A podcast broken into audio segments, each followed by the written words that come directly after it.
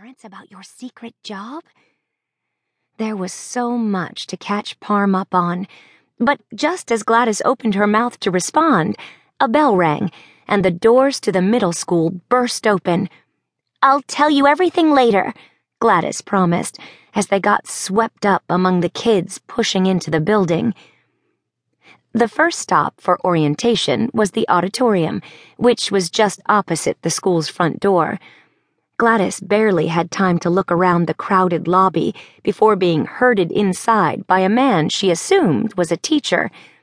All of the adults were wearing matching blue t-shirts that had a picture of what looked like a comet on them, and the words Dumpsford Township Middle School, where everyone's a star.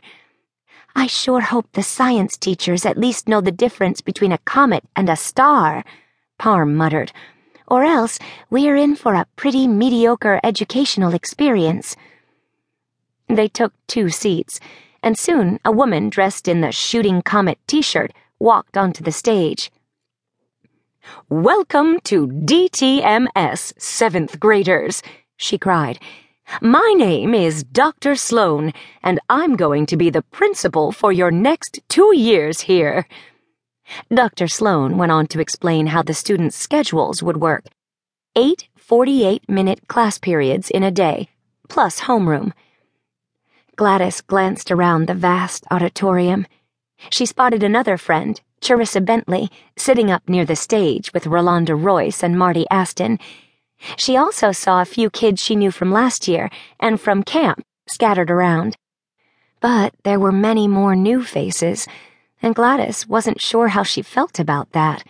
After all, it had taken six years of elementary school just to get used to the old ones. Once Doctor Sloane finished explaining the absolute necessity of getting a hall pass before going to the bathroom, she cleared her throat. "And finally," she said, "I have an announcement to make about after-school activities. Because of budget cuts, D T M S doesn't have as much funding this year for extracurriculars as we've had in years past.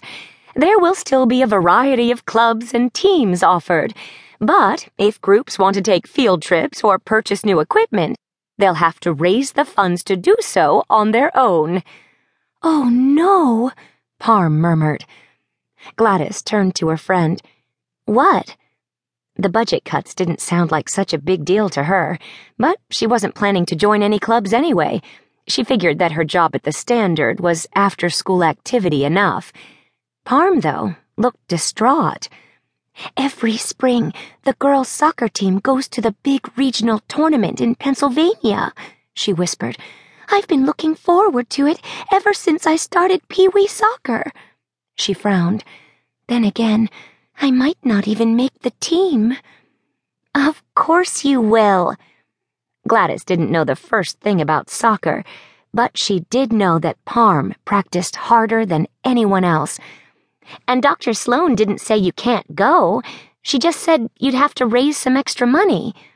"All the money," Parm corrected her. "Do you know how much money it takes to send a team of eighteen girls away for two nights?" Gladys guessed that it was probably a lot. Parm and Gladys weren't the only ones discussing this latest announcement. The entire auditorium was buzzing. Doctor Sloane had to tap the microphone to regain everyone's attention.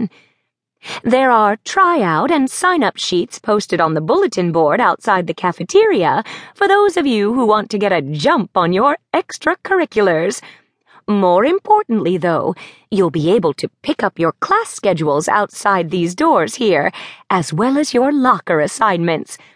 Please use the remaining hour to tour the school and look for your classrooms. You can also test out your lockers and place your new locks on them. Teachers will be stationed in every hallway to help you out. Enjoy yourselves, and we'll meet again on the first day of school." Out in the lobby, teachers were manning tables with boxes of schedules organized by last name. Gladys went to the G station and Parm to the S.